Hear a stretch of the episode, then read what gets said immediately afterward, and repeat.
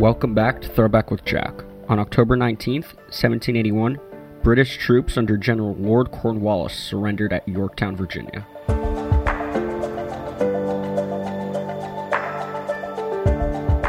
He was trapped in Yorktown, Virginia, and did the most sensible thing surrender, which effectively brought an end to the American Revolutionary War.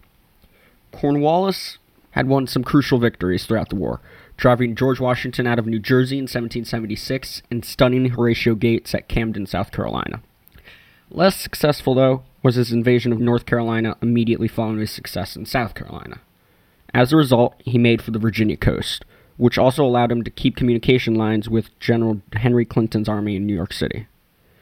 While in Virginia, he conducted some raids against towns and plantations, you know, the usual, before settling at Yorktown in August after fortifying his position.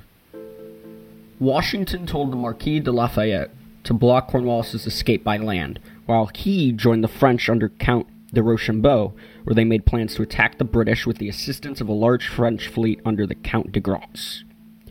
In the meantime, Admiral Thomas Graves' reinforcements for Cornwallis could not break French naval superiority at the Battle of Virginia Capes on September 5th. So Cornwallis was alone, and the colonists and the French were thus able to encircle Yorktown on September 28th. Less than a month later, on October 19th, the British surrendered, though Cornwallis pled sickness and did not attend the surrender. The British band played The World Turned Upside Down, so I think it's pretty funny and uh, peace negotiations began in 1782, and the Treaty of Paris in 1783 recognized the colonists as a free and independent nation.